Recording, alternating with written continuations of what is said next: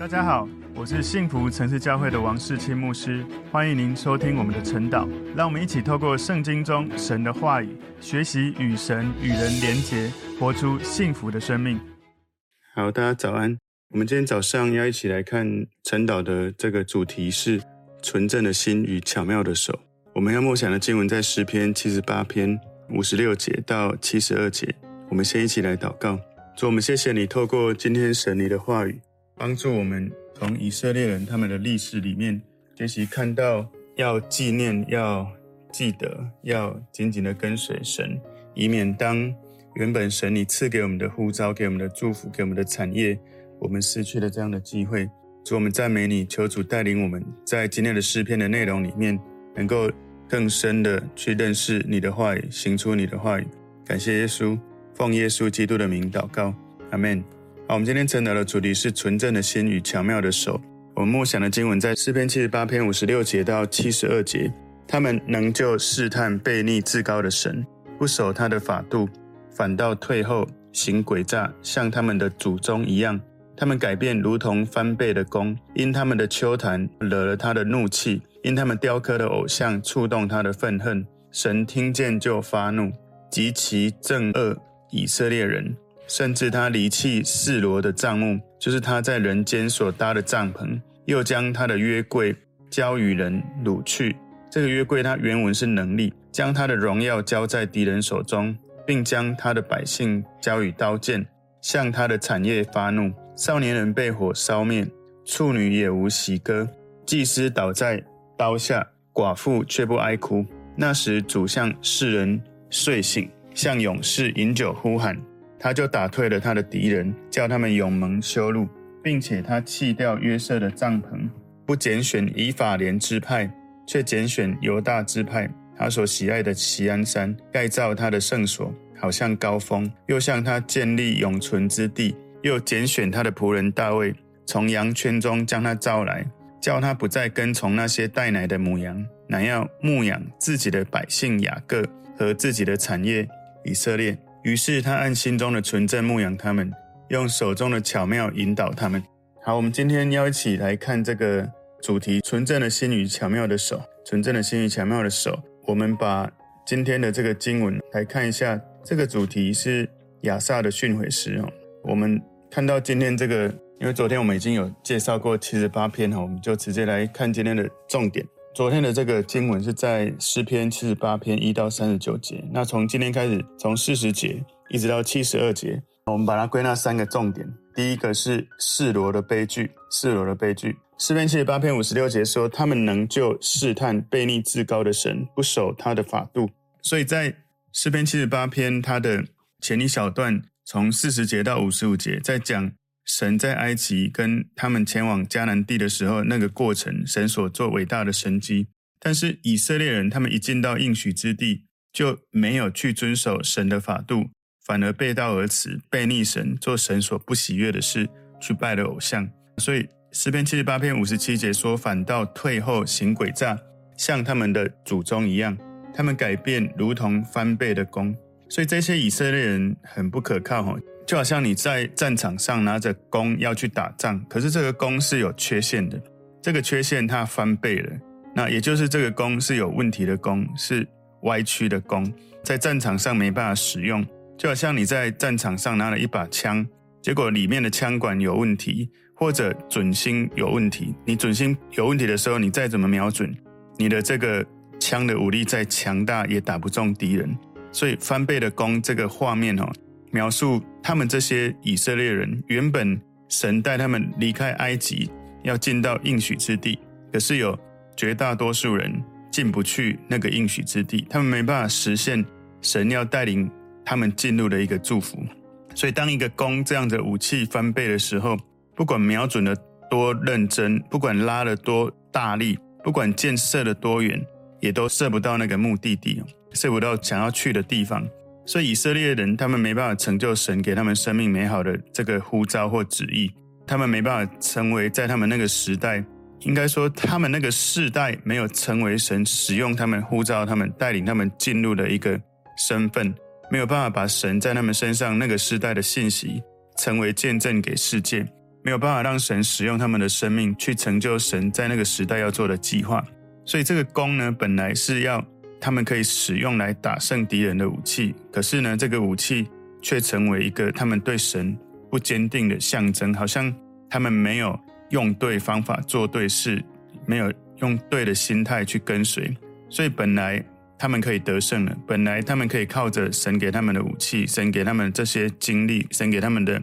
产业，其实就是他们如果仅仅依靠神，本来他们应该是得荣耀的。可是后来却成为失败的一个世代哦，所以诗篇七十八篇五十八节说：“因他们的邱坛惹了他的怒气，因他们雕刻的偶像触动他的愤恨。”后来以色列人他们进入应许之地了，可是呢，他们常常在敬拜迦南地的这些神，在邱坛设立祭坛，敬拜雕刻偶像的神。所以这个时候，以色列人的罪在旷野里面是不断的抱怨神，不断的埋怨神。可是进到应许之地的时候，以色列人继续犯罪，很让人感觉到矛盾的，就是这些以色列人在旷野的时候，在那些日子里面，他们天天经历神迹奇事，天天神赐给他们吗哪、云柱、火柱，神的同在，口渴了磐石就出泉水，哇！而且他们四十年在旷野，衣服也没有破，然后身体也很健康。事实上，他们应该要纪念神，感谢神，祈福。能够去紧紧的遵行神要带领他们的事情，可是呢，他们进入迦南地的时候，开始崇拜偶像，所以当他们进入应许之地，反而忘记了他们真正的神。这也给我们很大的提醒。很多时候，我们在进入应许之地之前，我们在成就我们渴望的事情之前，我们跟神说：“神，如果你怎么样怎么样祝福我，我就一定会怎么样来被你使用。”可是当我们得到我们所需要的事情的时候，很多时候，我们的心会改变，我们会因为眼前的感觉，或者是自己的私欲，所以忘了我一开始曾经跟神说：“神，请你使用我。”或者“神，如果你怎么帮助我，我愿意如何被你使用。”我们其实常常不小心会拜偶像，所以那个拜偶像不是指你去拜其他宗教的神哦。我讲的我们会拜偶像是本来你穷苦潦倒，或本来你。很过不去的某些事，你跟神祷告祈求，让神带领你能够度过。可是呢，当神带你度过之后，我说的拜偶像是任何在你生命当中高过神在你心中的位分，你朝思暮想，你不断想做的事，那个事情或者那个人，有可能会成为你的神。可能你一大早起来看电视，整天都看电视，你每天都想看电视，那个电视就变你的神。可能你每天都只想跟某个人在一起，整天朝思暮想就是这个人。事实上，哈，刚结婚一开始，难免可能有一些人，或者刚交往男朋友、女朋友，可能难免一开始有一小段时间，我们许多人可能会不小心会把那个人看得比神还重。可是最好能够意识到自己的状态，赶快回来再次让神居首位。所以，偶像是任何一个对象，是他在你心中的。地位，或者是时间，或者是程度高过神了。所以诗篇七十八篇第五十九节，神听见就发怒，极其憎恶以色列人。所以那个憎恶原文是抛弃，也就是神抛弃那一些以色列人。你可以去看撒母耳记上第四章二十二节，他又说荣耀离开以色列，因为神的约柜被掳去了。所以他们本来在面对敌人，抬着约柜要去打仗，可是呢，神的荣耀。离开以色列人，他们扛着约柜打仗，神的同在没有因为在那个地方他们就打赢，反而是被非利士人打败，然后这个约柜被掳走到他们的大衮庙去了。神的约柜被非利士人掳走，代表神的同在也离开他们了。所以诗篇七十八篇第六十节说，甚至他离弃示罗的帐幕，就是他在人间所搭的帐幕。所以那个时候亚萨他在提到说示罗发生的这些悲剧。法利士人他们占领了神同在的这个会幕帐幕，然后杀死了祭司，把约柜夺走了。如果有空的话，请你今天可以看一下《撒母耳记上》第四章一整章，你可以去看整个内容。曾经在二零一七年，考古学家在示罗那个地方，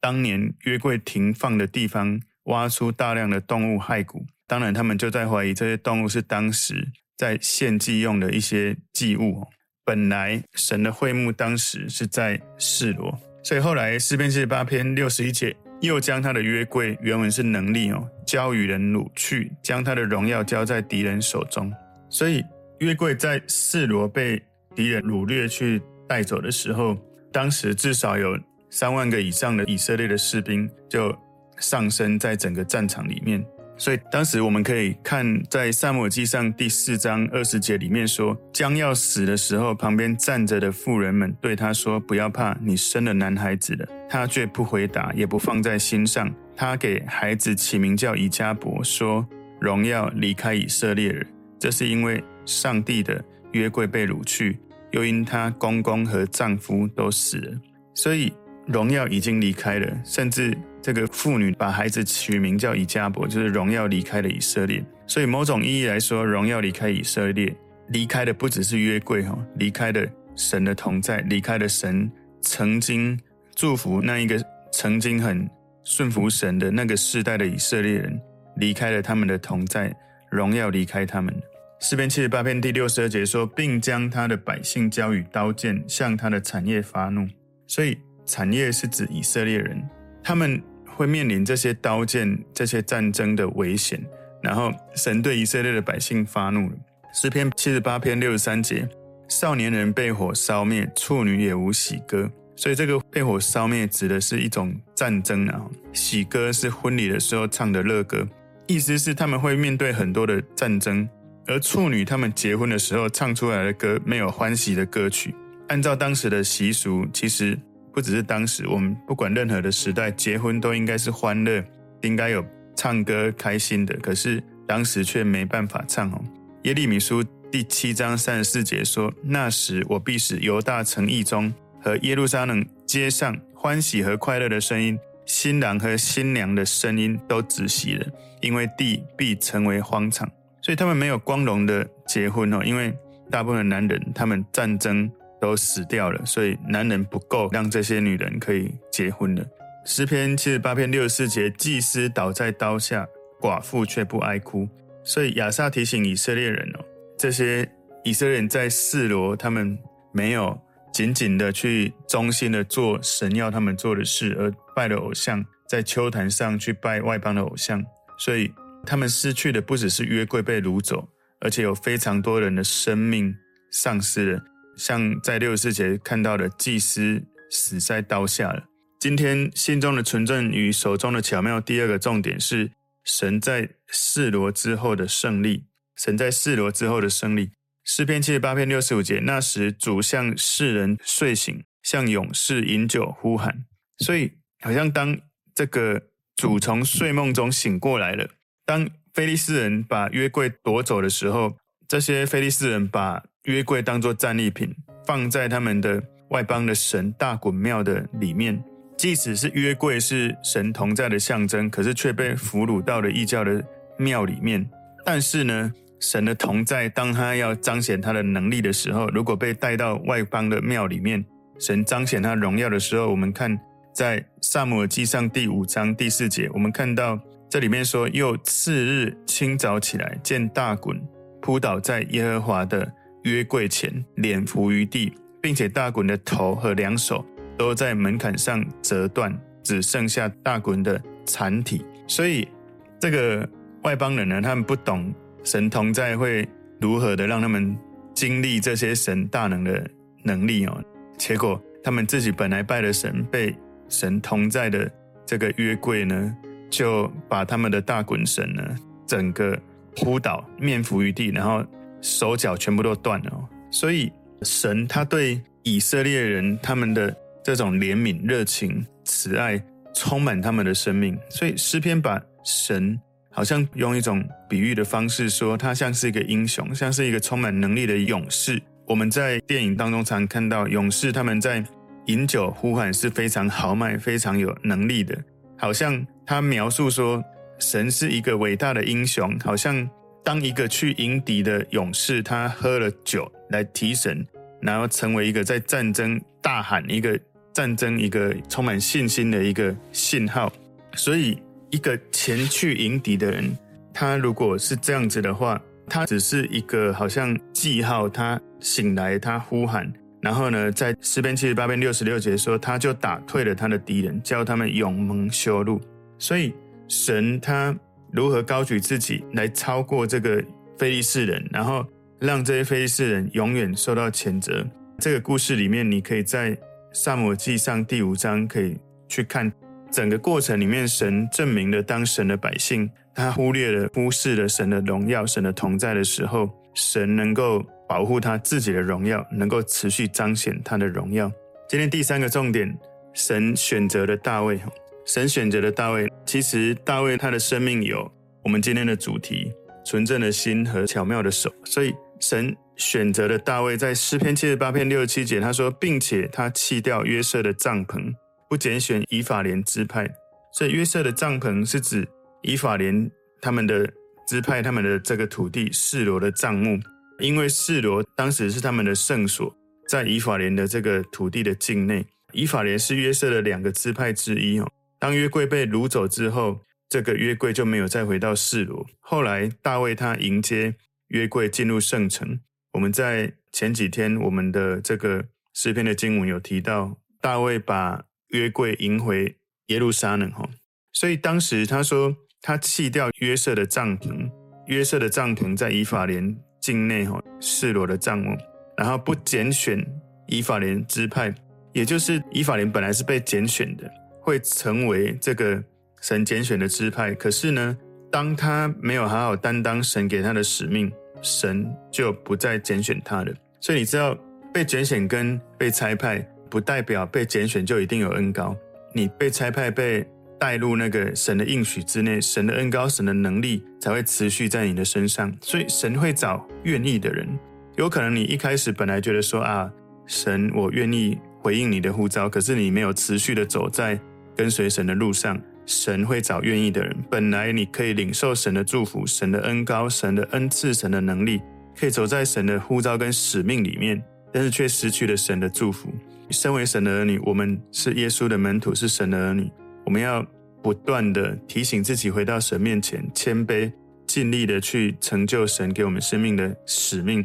才不会像以法莲，本来也许有被神呼召，但是却失去了神的恩高、神的同在、神的带领。诗篇七十八篇六十八节，却拣选犹大支派，他所喜爱的锡安山。所以神后来不拣选以法莲支派，他们的这个地方成为他圣所的中心。他拒绝了约瑟的帐幕，后来选择了锡安山，也就是耶路撒冷，成为以色列他们的敬拜的中心。神有一个新的开始。以法莲被拒绝，然后在这个地方，犹大被选中了，示罗被遗弃了，约柜被带到了锡安山耶路撒冷去。诗篇七十八篇六十九节，盖造他的圣所，好像高峰，又向他建立永存之地。所以本来神祝福约瑟，因为约瑟非常的敬畏神。他的儿子得到以色列人双倍的祝福，成为两个支派。约瑟他是一个神使用的人，不过呢，到了诗篇七十八篇，在描述约瑟的子孙虽然很多，但是却不敬畏神，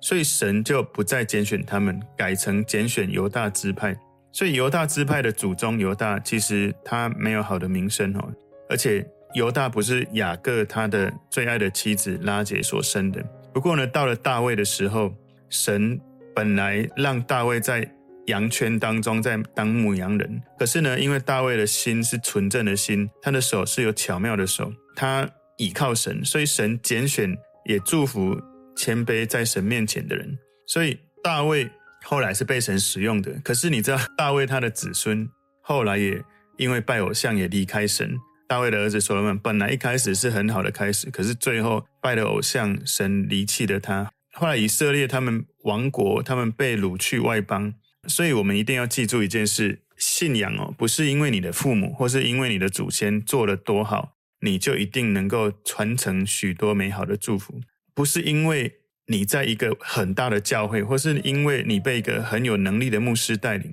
你的信仰就一定会有多大的恩高。不是的哈，我们每个人，你都要自己跟神交账，要跟神的关系要建立好。因为每一个时代，人自己要跟神有那个连结跟那个关系。我其实常常也提醒自己，当我在以前一开始的教会成长，一直到我能够越来越成熟，我有一天能够做任何的事情，当然除了是神的带领、神的恩膏，另外也有那些带领我的牧者，他们生命的恩膏。可是最重要的是，我如何在自己信仰成长的历程里面，我累积跟神的关系、对神的信心、对神话语的认识，是有一天我不管人到哪里去回应神的呼召、去宣教、去开拓教会的时候，那个关系是没有任何人可以夺走的。那个对神话语的认识、对神的信心是没有任何情境可以把它挪移开的。有一些人，他们的信仰、他们的信心建立在跟某个教会的关系，或者跟某个牧师的关系。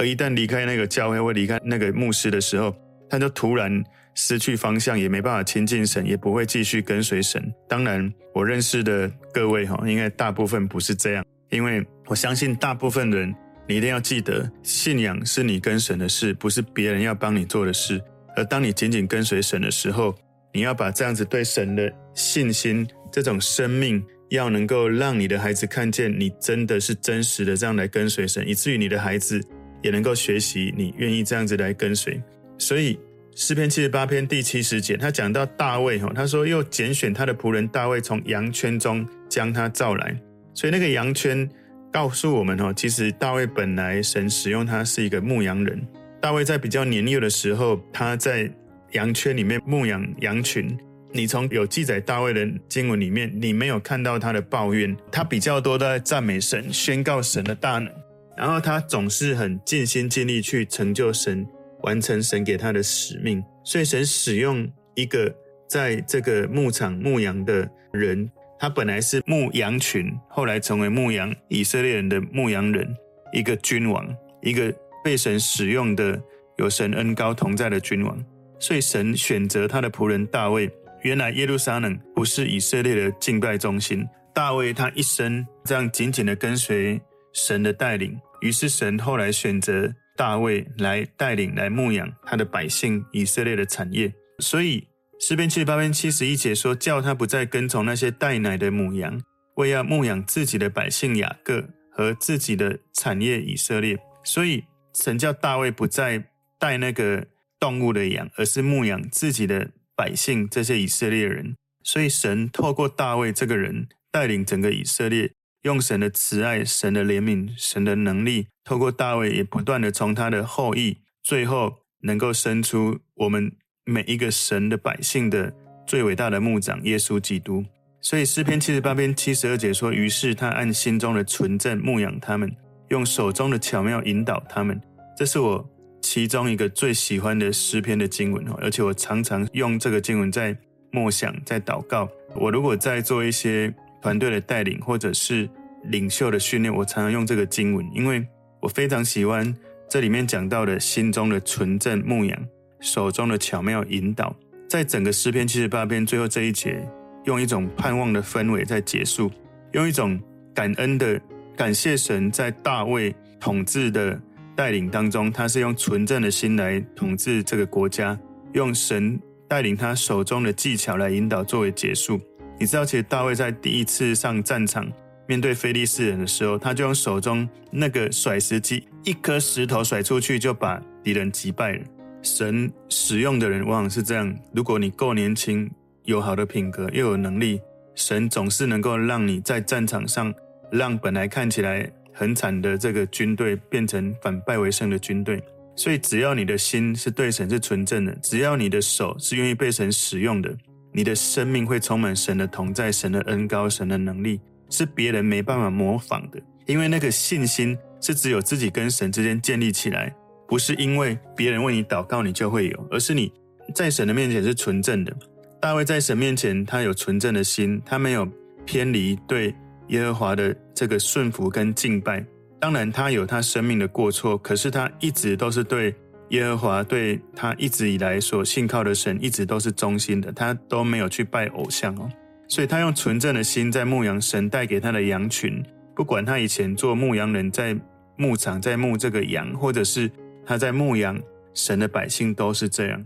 所以大卫在统治整个国家里面，上帝使用他，以至于神透过大卫的后裔诞生了弥赛亚耶稣基督，而耶稣基督成为。在人类历史最伟大的一位牧羊人，所以大卫的心大部分是纯正的，而耶稣的心是完全纯正的。大卫用高超的技巧，手中的巧妙在引导以色列，而耶稣用完美的技巧带领他的羊群、他的百姓。所以今天的主题是纯正的心与巧妙的手。我们看到三个重点哦，第一个重点示罗的悲剧，第二个重点神在示罗之后的胜利，第三个重点神选择了大卫。这提醒了我们一件事：神有可能会拣选我们，但是神的恩高有没有持续在我们身上？是我们有没有忠心的回应神？对神承诺的事，我们是不是持续忠心走在那个呼召？有时候会因为我们的私欲，或是因为眼前情境的感觉，或因为某些你身边的人，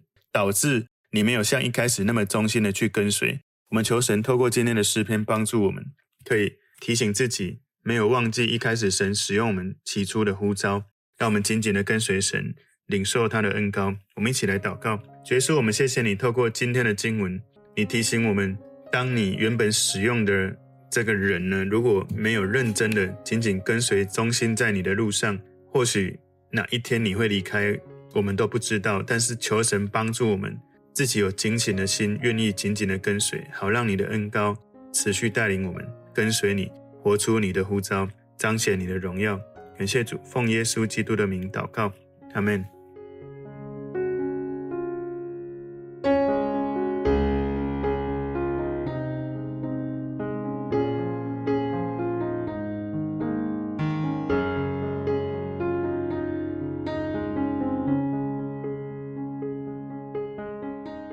如果这个信息对您有帮助，请您在影片下方按赞、留言，并分享给您的朋友，分享在您的 IG、Facebook、Line 或者其他的社群媒体上面，来祝福您的朋友。当然，也别忘了订阅我们的频道和开启小铃铛，这样您就可以收到我们最新的影片通知哦。